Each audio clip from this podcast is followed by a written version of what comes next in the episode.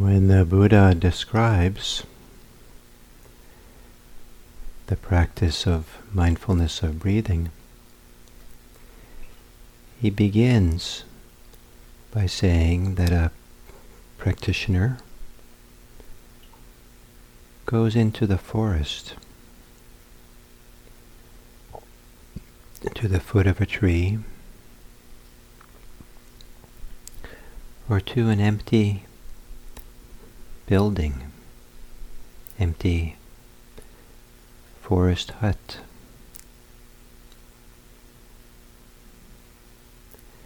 And sits down, cross-legged, with a body erect.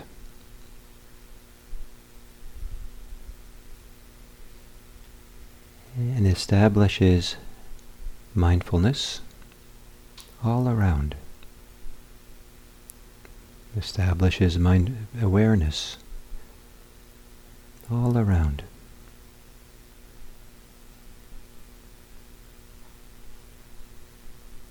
And then mindfully breathes in and mindfully breathes out.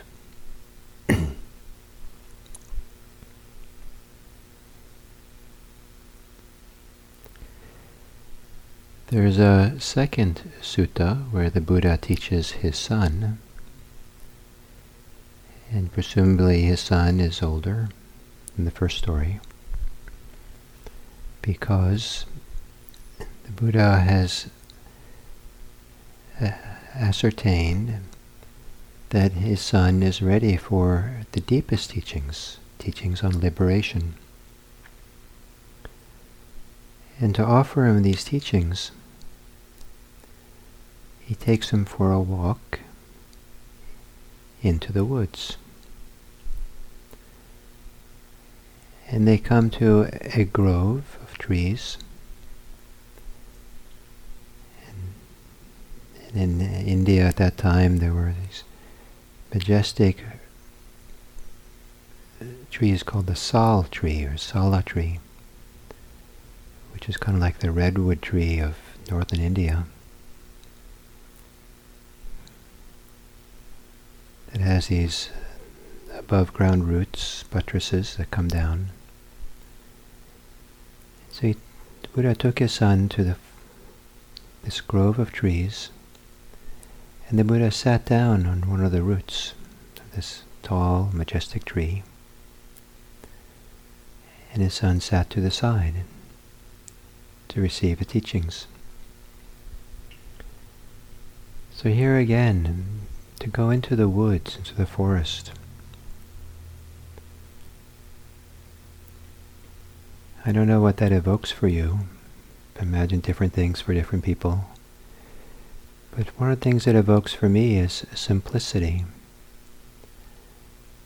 To be in a natural setting like that. So many of the social concerns and conventions fall away.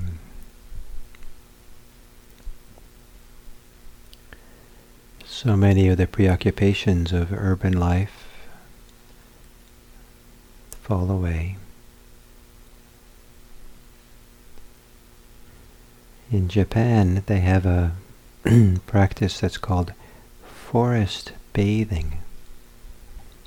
People go into the forest just to bathe in the good feelings of the forest air and environment. as if there's something nurturing, supportive.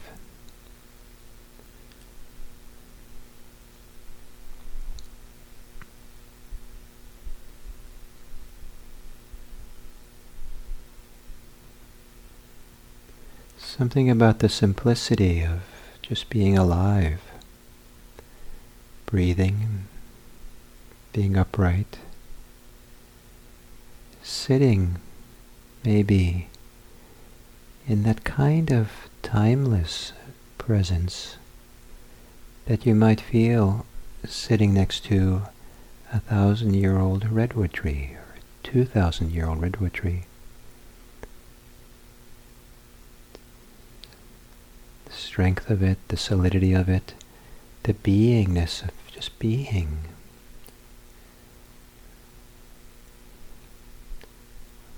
History, all the events of histories, they come and they go. They come and they go. Century after century, and this redwood tree stands there. What kind of presence would it be like? What kind of way of being would it be like for you to feel, to be in this world with that kind of stability, strength, presence. Maybe, maybe these trees have a kind of equanimity as the course of history rolls through, rolls by.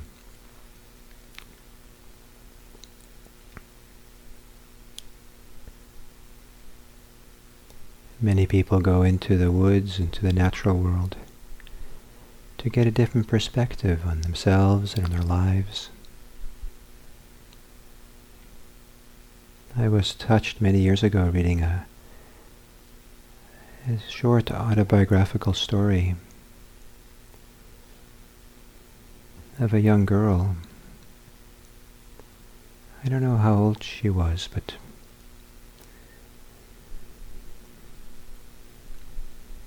whatever age, she was whatever age makes the story most meaningful for you.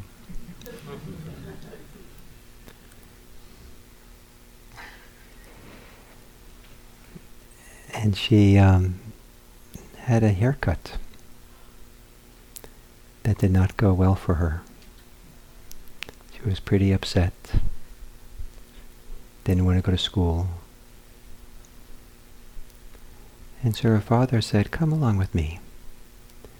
And they got in the car, and they drove for a while beyond the edges of town, up in the mountains a bit and they found a parked a place where they overlooked a vast expanse of the earth, of nature, of the mountains and the forests and the rivers and sky. And the father said, look, look around. And then he said, the earth does not care about your, earth, your, your haircut. Your earth is here to hold you, regardless of the haircut that you have. So many years later, she wrote this story because that made a huge difference for her. Somehow she was able to just maybe, I don't know if accept is the right word, word but to not have her identity, have her well-being tied to her haircut. There was a bigger thing here than maybe what her friends at school thought or said.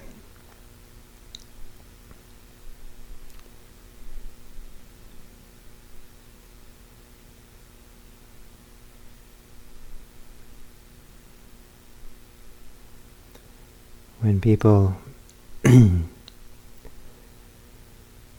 of the ways that the word dharma has been translated into English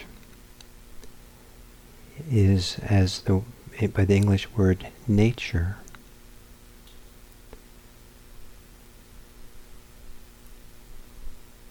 The great Thai teacher Buddhadasa translated Dharma as nature.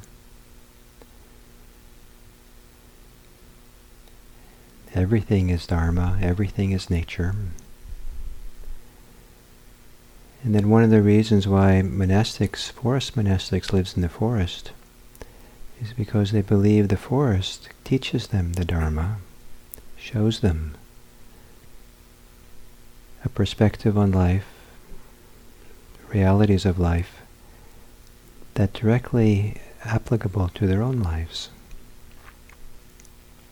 as they see nature inside themselves.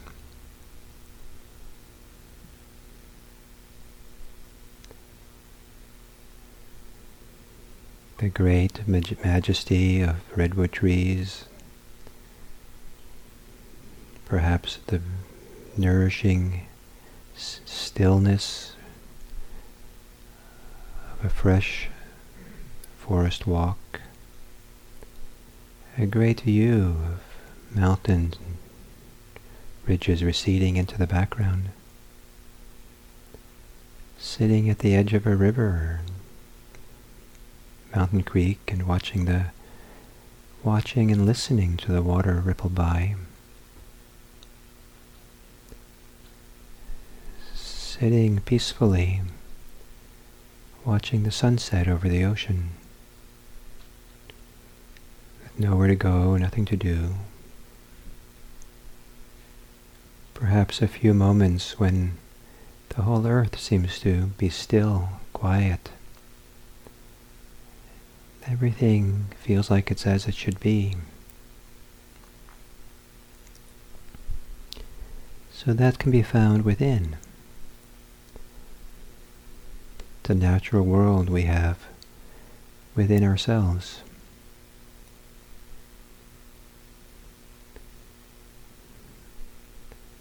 Sometimes that's the maybe the real wilderness within. The Buddha talked about the wilderness of the heart, or the he didn't mean it in a good way.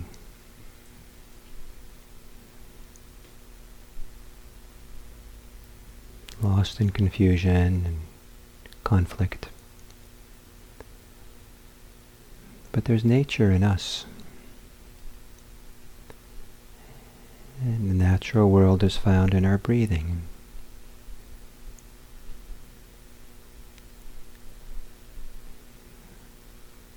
How long ago did our first ancestor begin breathing? What creature back through time first had lungs and took in a breath, took in air.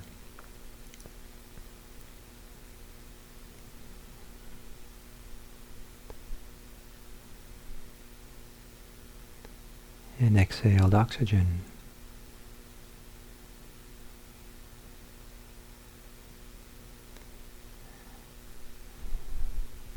And people who run the numbers say that whatever air went in and out through that creature, some particles of it are in the air that you're breathing now.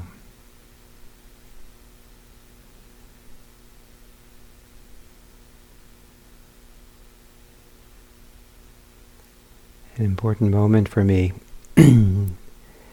was a day I walked out into courtyard at University of California, Davis, Central Valley, and there were some majestic oak trees in the courtyard.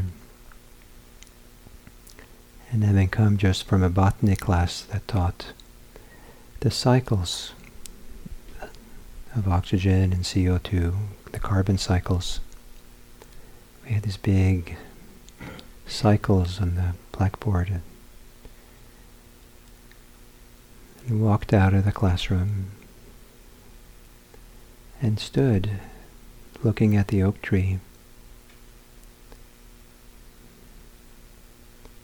S- something inside of me went silent. In a kind of awe And something uh, inside of me reflected, maybe without words, about where do I start and where does a tree begin. I need the tree to make oxygen more than I need my hand or my one of my kidneys or all kinds of parts that I'm kind of attached to literally and emotionally. I don't really need, I don't have to have. but I need the tree. I wouldn't go very long without the tree, without the oxygen. And it was a very important moment for me to feel, kind of be part of the natural world, to place me within nature, as part of nature. Maybe as the part of nature that sees itself, nature looking at itself, through this amazing capacity we have to be aware. Is it our awareness? I'm aware? Or is it something, other way of understanding it? Is it the world aware of itself? Is it nature aware of itself?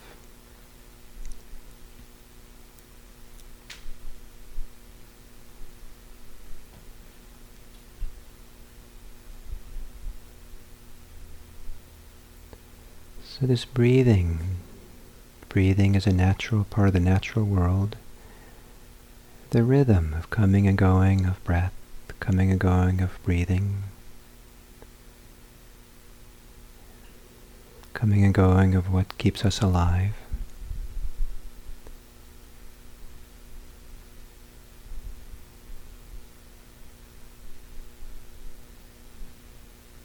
Bring in the oxygen that then circulates throughout this body in great rivers of blood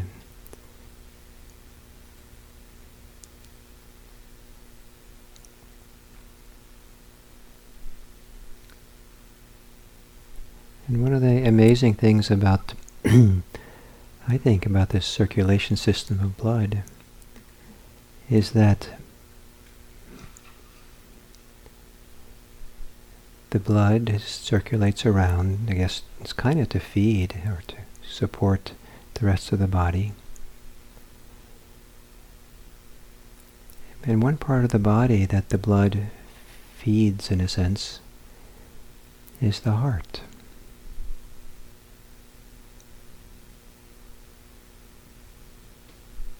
And the heart is what pumps the blood around. This mutual support system, this cyclic flow of mutual support that's so intimate, so closely connected. That the very heart that pumps is the one that is fed. And this is, I think, also true for emotional heart. That which, through which we know and experience and feel and connect to the world.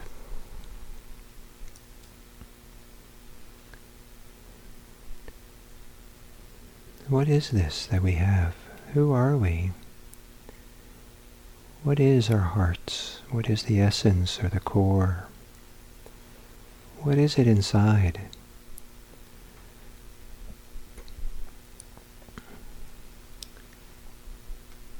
That can forest bathe us?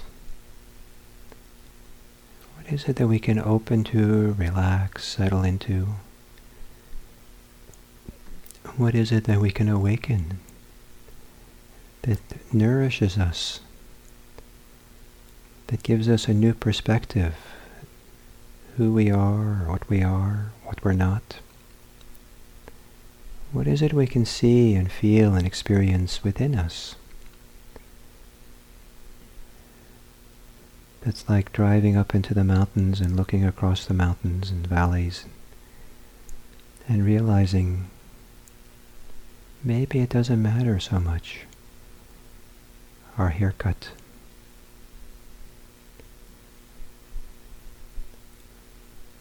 or many other things. Maybe in the great scheme of things, there's more important things to be done, more important things than being preoccupied with haircuts and the latest gadgets.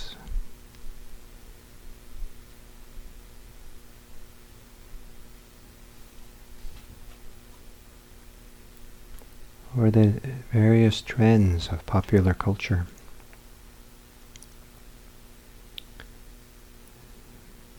So many trends. They come and they go. Not just trends in clothes or entertainment or language, but trends of politics,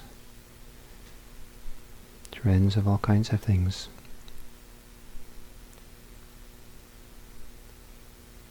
But to discover inside that which is nourishing, that which teaches us the Dharma, inspires the Dharma, the Dharma inside,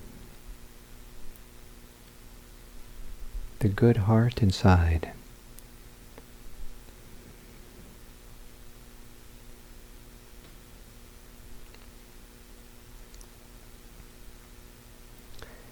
So the Buddha taught anapanasati.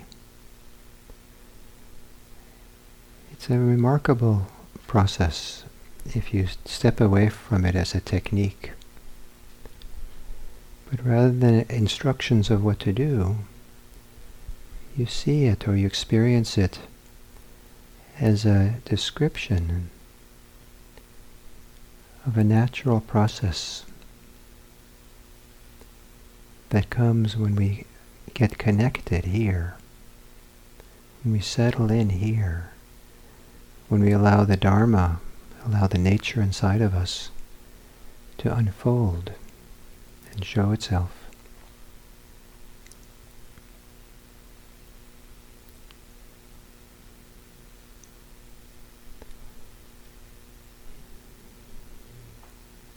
And I wanted to uh, give you, just recite for you a list of the verbs, the actions kind of, of each of the 16 steps. Don't, don't think about the rest of the kind of description, just, just the verbs. And how does this sit for you? What what touch, what is touched inside of you as you hear these verbs or these activities?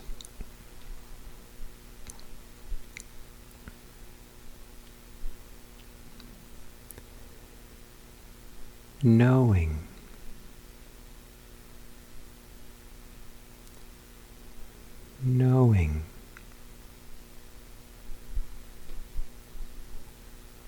Experiencing.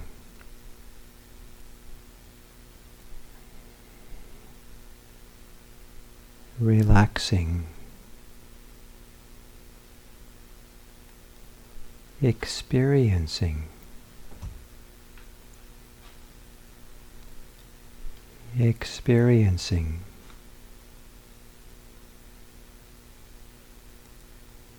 experiencing. Relaxing.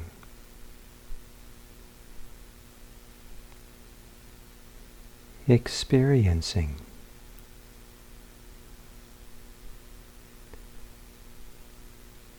Gladdening.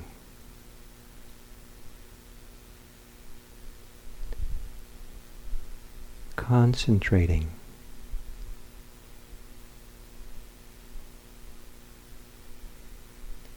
Liberating.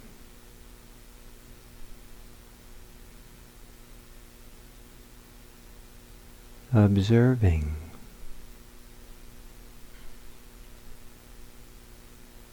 Observing.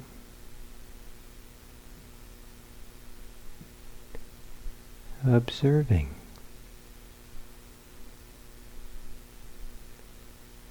Observing.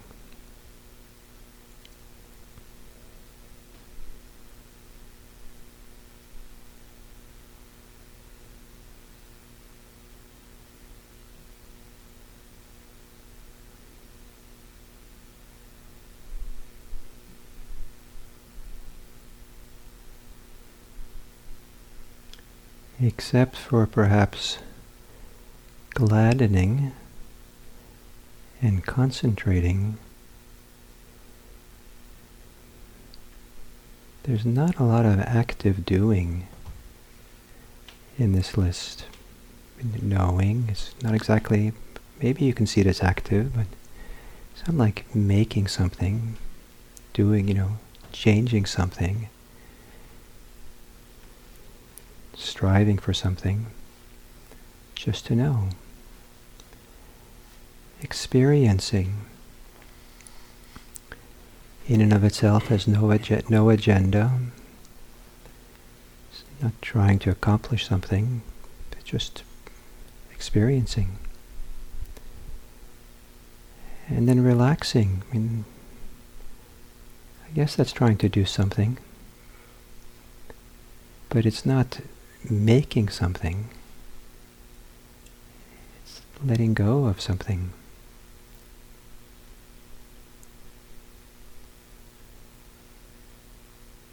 observing, just observing. It's a remarkable collection of things, of actions. And one of the things that's remarkable about this is that it's creating conditions for the path of liberation to grow inside of you. It's creating conditions for the natural unfolding. And nature inside of you are given the optimal conditions to unfold and to grow.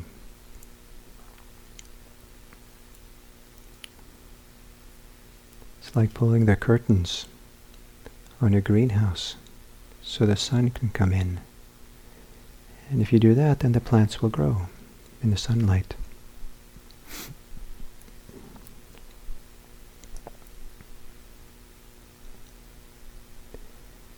And what does it take to trust that there's something inside of you that can grow like a plant if the conditions are in place. if the conditions are in place. Or do you have inside of yourself a mistrust?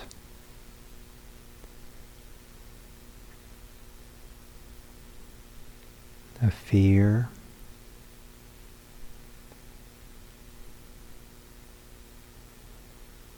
or a greed or ambition.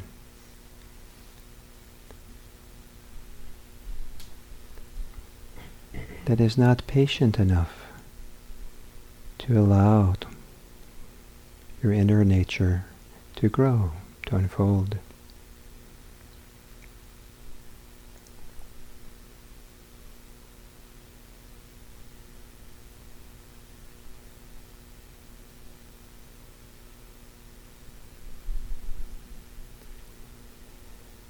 So in the Anapanasati Sutta, as I said at the beginning of the retreat, the overarching theme of the sutta is that of unification, that of bringing together in harmony different elements of the Buddha's path of practice.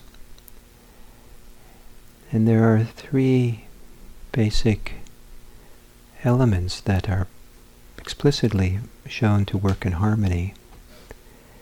There's a 16 steps of anapanasati, the four foundations of mindfulness, and the seven factors of awakening.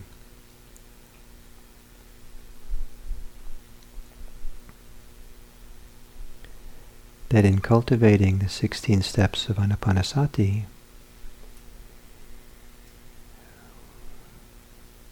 when that's practiced frequently, one of its fruits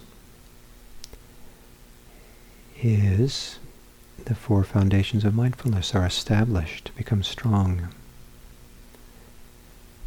The sati becomes strong. And as this sati becomes strong,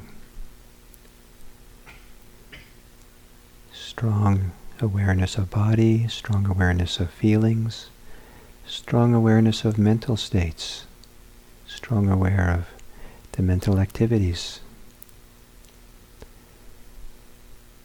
then there arise the seven factors of awakening.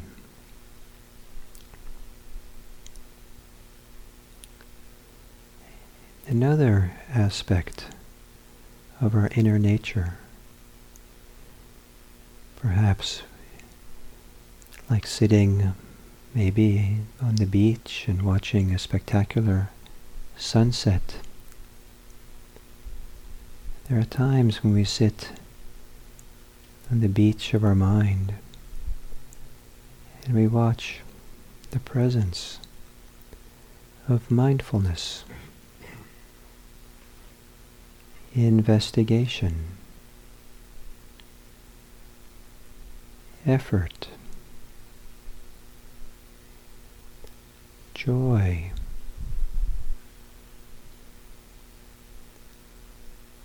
tranquility, concentration, and equanimity, the seven factors of awakening. So in this Anapanasati Sutta, the Buddha says that the 16 stages of breathing cultivate these other two.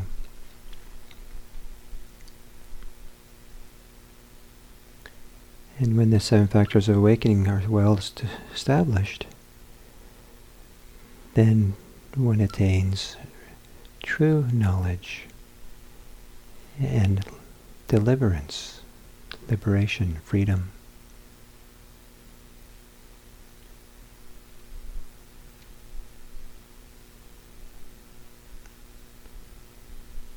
And who would have guessed that this simple act of hanging out with your breathing, getting centered, getting absorbed, giving yourself over to the body breathing could have so many beneficial consequences. Who would have guessed? And I think that a lot of what we're doing with mindfulness of breathing is learning to create the optimal conditions for this healthy, beautiful part of nature, the natural world within us, to operate and work and come through us. For the nature inside of us, which is not who we identify as me, you can't, you can't, it's not possible to claim it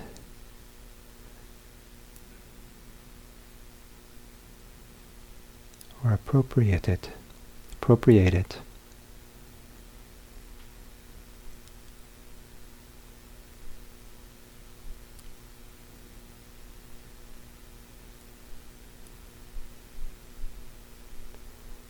Appropriate by the self, but we allow it. But then the self,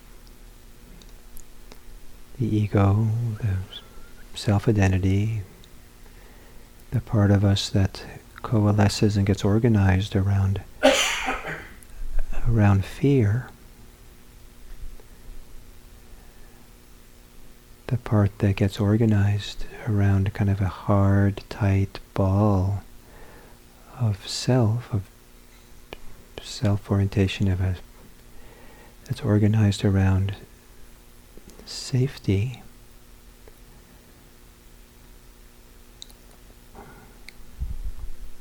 or around being someone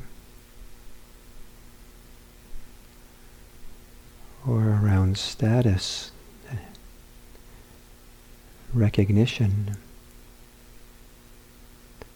or is organized around being right,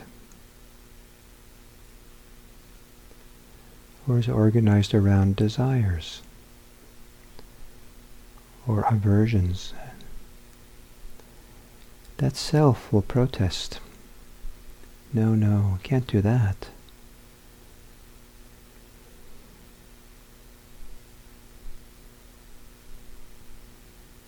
These Buddhists don't know what they're talking about.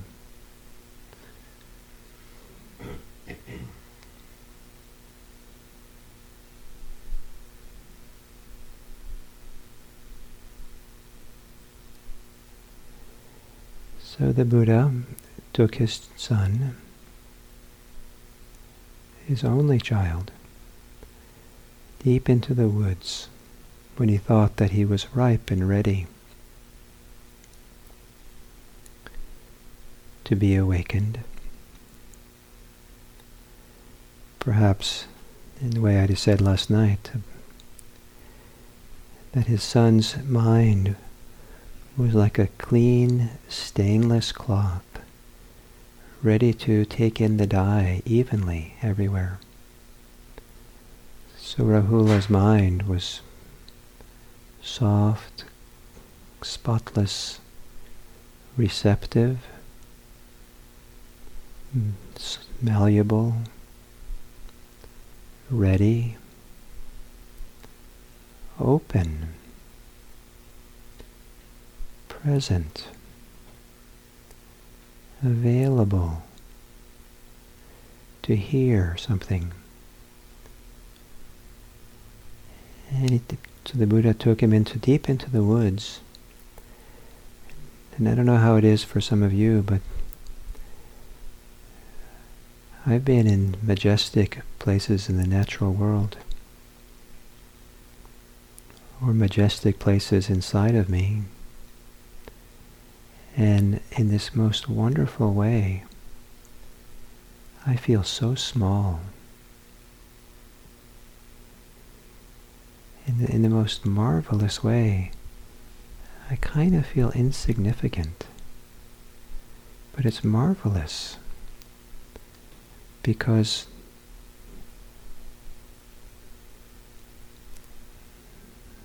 I don't know why. but you know, partly because of the idea of being caught up in identity, being someone, it's a big burden to carry. It's a lot of work. But in the natural world, Maybe we are nature. Maybe we've come home to who we are in some way.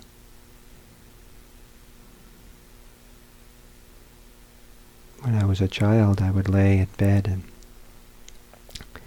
as I was falling asleep, and I would look up.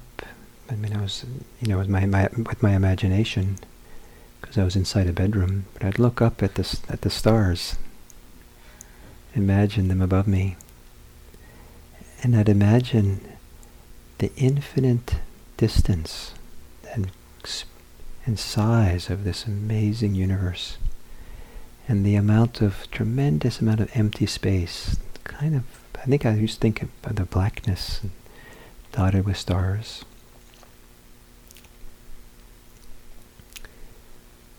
and I would think about dying and I would think that when I die, I'm going to return to all that. When I die, I'll go home. Though I had no idea that I would continue in any meaningful way as Gil or anything. But the idea that somehow I had this, like, I mean, I can't defend myself or a little kid, what he had, what he had to think.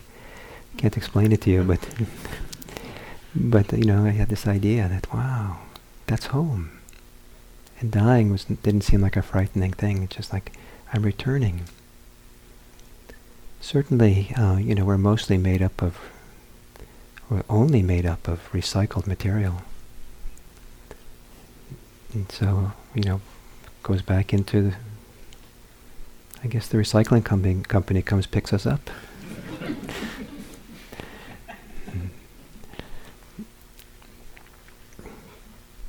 Gets us ready for the next usage of all these minerals and carbons and atoms we have.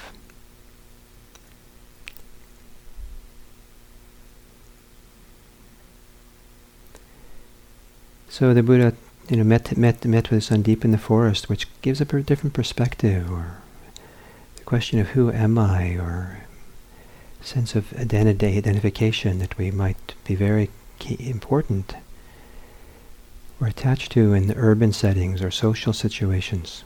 So many things fall away.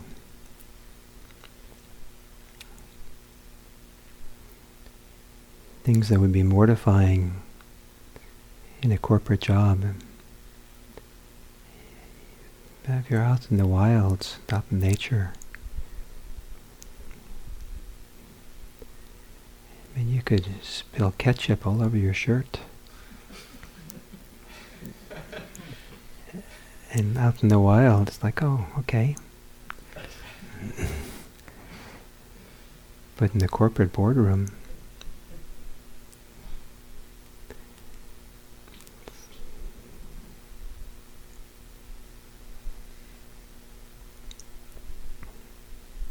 So that's where the Buddha took his son into the woods and being a grove of trees deep in the woods, in my imagination, it was a very quiet place, peaceful place, refreshing place. Probably in the heat of the Indian plains. My idea, this was a cool place to go. And they sat there. And the Buddha started to teach his son. And the way he taught his son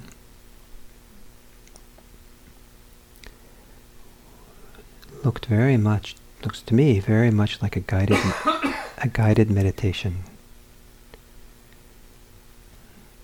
Scholars try to explain this kind of discourse as being mnemonic, just it was organized so it's easier to remember. I think it was a guided meditation. And the Buddha said to his son,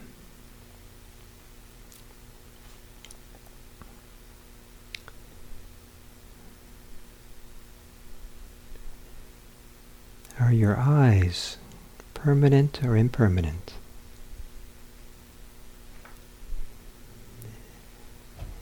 Impermanent, the son said. Is the experience of seeing permanent or impermanent? Impermanent. Is the hearing permanent or impermanent? Impermanent. Is the smelling permanent or impermanent? Impermanent. Is the tasting permanent or impermanent? Impermanent. Is the experience of touch permanent or impermanent? Impermanent. Is what is known by the mind, mind or mind sense. Is it permanent or impermanent? Impermanent. I think maybe this has a deeper meaning if we don't say impermanent, but we say inconstant, in flux. That all the senses operate, everything's coming the experience of how the senses operate. Things arise and go. They appear and disappear.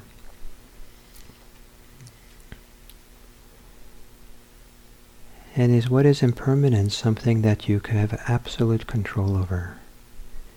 Can you be the sovereign lord of what you hear, what you smell, what you taste, what you see, see what you feel with your body, what you experience with your mind. And the son said, No, I can't be the sovereign Lord who controls everything. And if that world of inconstancy, of change, you have no control over, mm, does it qualify as yourself? Is what you hear the self? No. Is what you see the self? No. Is what you smell the self? No. Is what you taste the self?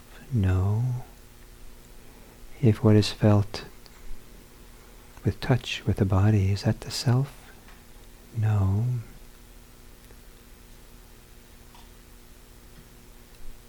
Well then, is what is known by the mind. That which is impermanent and inconstant and changing, that you have no control over, ultimate control. Is that self? And his son said no. And then the Buddha said,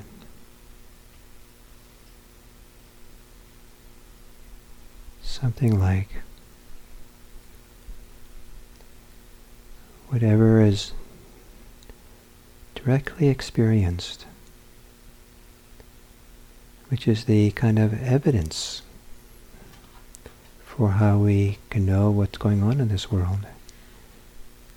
The direct evidence, not our generalities, not our concepts about things, not the conclusions we build, the philosophies we have, not the imprecise, vague intuitions we have about things, but the actual evidence upon which we build our world.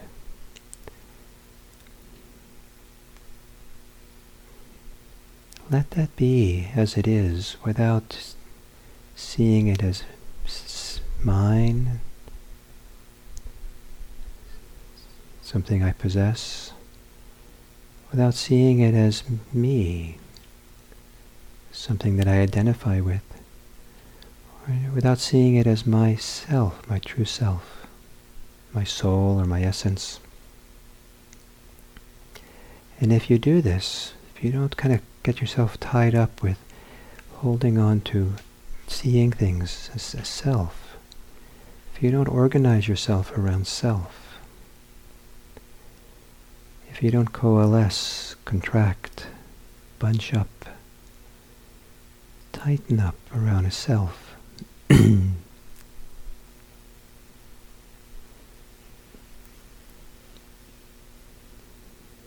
you'll become disenchanted. And as you become disenchanted, no longer enchanted, no, lo- no longer in, in the spell of things, the world, then the drive to be in the spell, the drive to want or the drive of desires, clinging, will begin to fade. The fading away that we've had. And with the fading away, there's cessation. The cessation of clinging. And if that cessation of clinging is complete, full, then the Buddha said, this is the liberation of heart by non-clinging. The liberation of mind through non-clinging.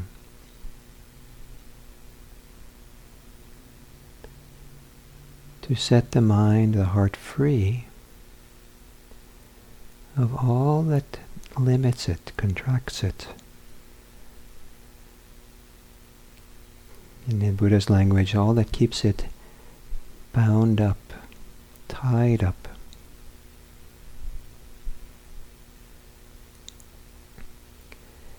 So the Buddha taught his son this guided meditation around self and what is not self in this beautiful natural setting. Perhaps a setting that lended itself to a different perspective of who we are in the universe and how we are. Maybe a very different setting than if he had just simply done a Facebook post. and his son just happened to be scrolling through all his Facebook pages. and, and then he sees his father says, There's no self. and he just keep scrolling. Probably more, more interesting things there. Probably doesn't, get his attention. But it, in this natural world, na- nature, your nature, the nature within, the nature without, forest bathing, breath bathing, awareness bathing.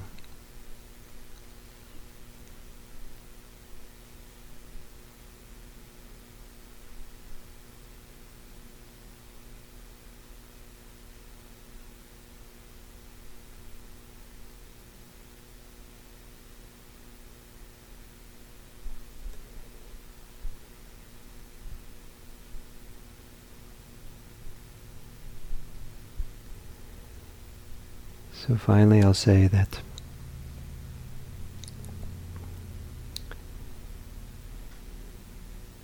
we're back to a theme I'm trying to make for this retreat is the nature of awareness. This wonderful quality aspect of being aware, attention, that that awareness can be lost because we're caught up and preoccupied, lost from our self-awareness. We are certainly aware as we go around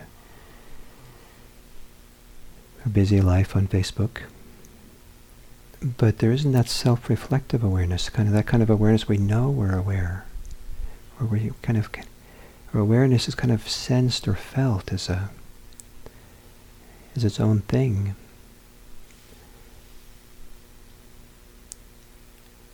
Kind of like in the Bay Area, every once in a while the air is clean, smog is gone. And then, you know, it's kind of a surprise to me when I see it. Wow, I didn't realize how dirty the air was, but this is what it can be. The East Bay Hills are so close. The clean air, that, that you know, it's kind of like an absence, right? There's, because there's nothing in the air. That's why it's so special. But it's like now it stands out. Wow.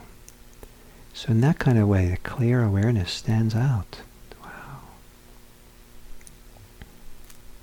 To rest in awareness, to open to awareness, to trust awareness, to be awareness, to whatever arises, whatever occurs, is known in awareness. And as that awareness gets stronger and freer, and we have a sense of our priorities and what's really important in life, the, the natural wisdom of what's helpful and not helpful, what's true and not true. I think we start seeing all kinds of things which we were based our life on maybe are not so true.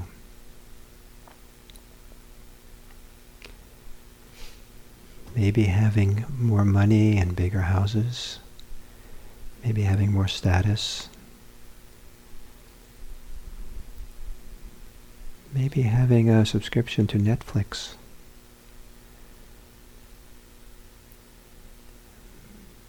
Maybe all kinds of maybe having even having a partner. These things are not really needed for the glow for the fullness the freedom the warmth of this wonderful thing this mind that's free mind awareness which is open and in the context of this cultivated awareness all kinds of things will touch it, like our, our fear, our ego, our self-identity, our ambitions and desires. And they kind of, it's kind of like having a force field or something where it just doesn't, it bounces right off or it kind of doesn't really seduce us or enchant us.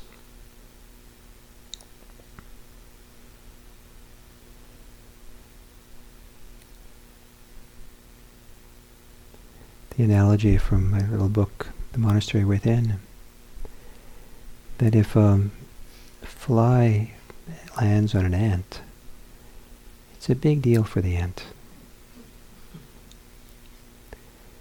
The fly lands on an elephant, doesn't no deal at all for the elephant. Nothing. Would you rather go through the life as an ant or as an elephant.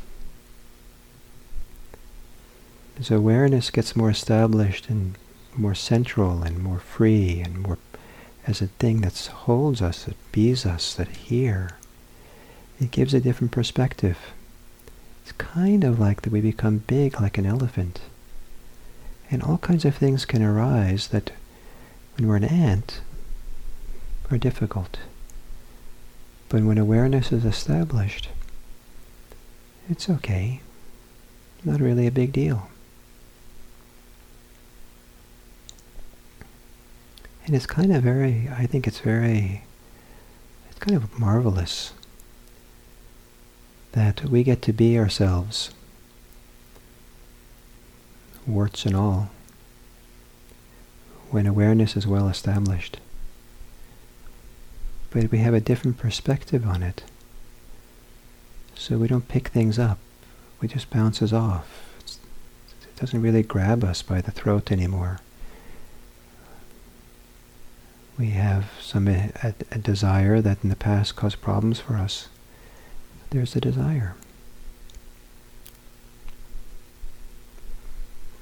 Take it or leave it. And a resentment, an aversion, even a little bit of ego arises.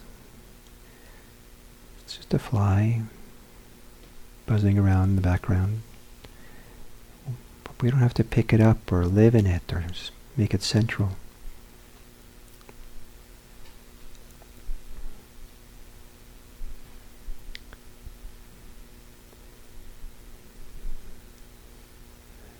I've been quite inspired by some of the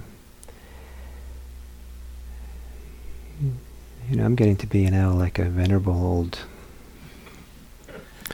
Buddhist teacher. Apparently, people are starting to treat me that way, at least. it's one of those flies I have to deal with. But um, the Buddhist practitioners that I meet, many of them teachers who've been practicing longer than me, one of the things that inspires me when I'm with them, how at ease they are with admitting their foibles. It's like, the, you know, it's just, they're not troubled by it, they just have these foibles. They're not embarrassed, they don't seem to hide it from anybody, and they're kind of very open here. This is what I. This is what I'm dealing with. This is what it is. Some people will be disappointed. Really, after all these years, you still have that? but rather, the honesty and the willingness to see it. But it just you get the feeling that's not a big deal. It's just a fly. nothing to get wrapped up around or be embarrassed about or to make it make make an identity out of it. Just here we are. So to breathe.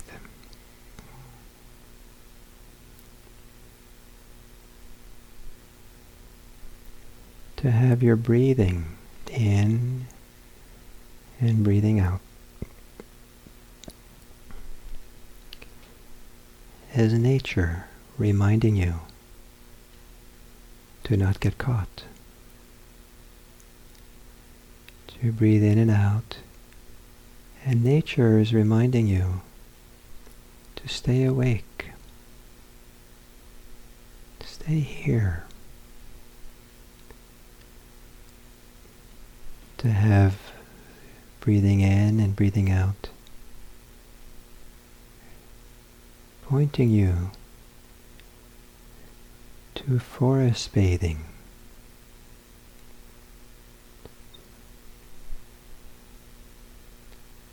That comes, that happens when we get out of our way and allow and trust the natural unfolding of our life from inside out.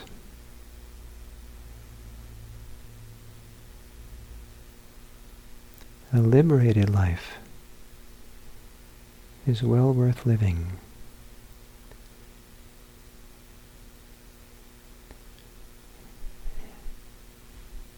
And just as good is a life lived on the path to liberation. One breath at a time, breathing in and breathing out mindfully.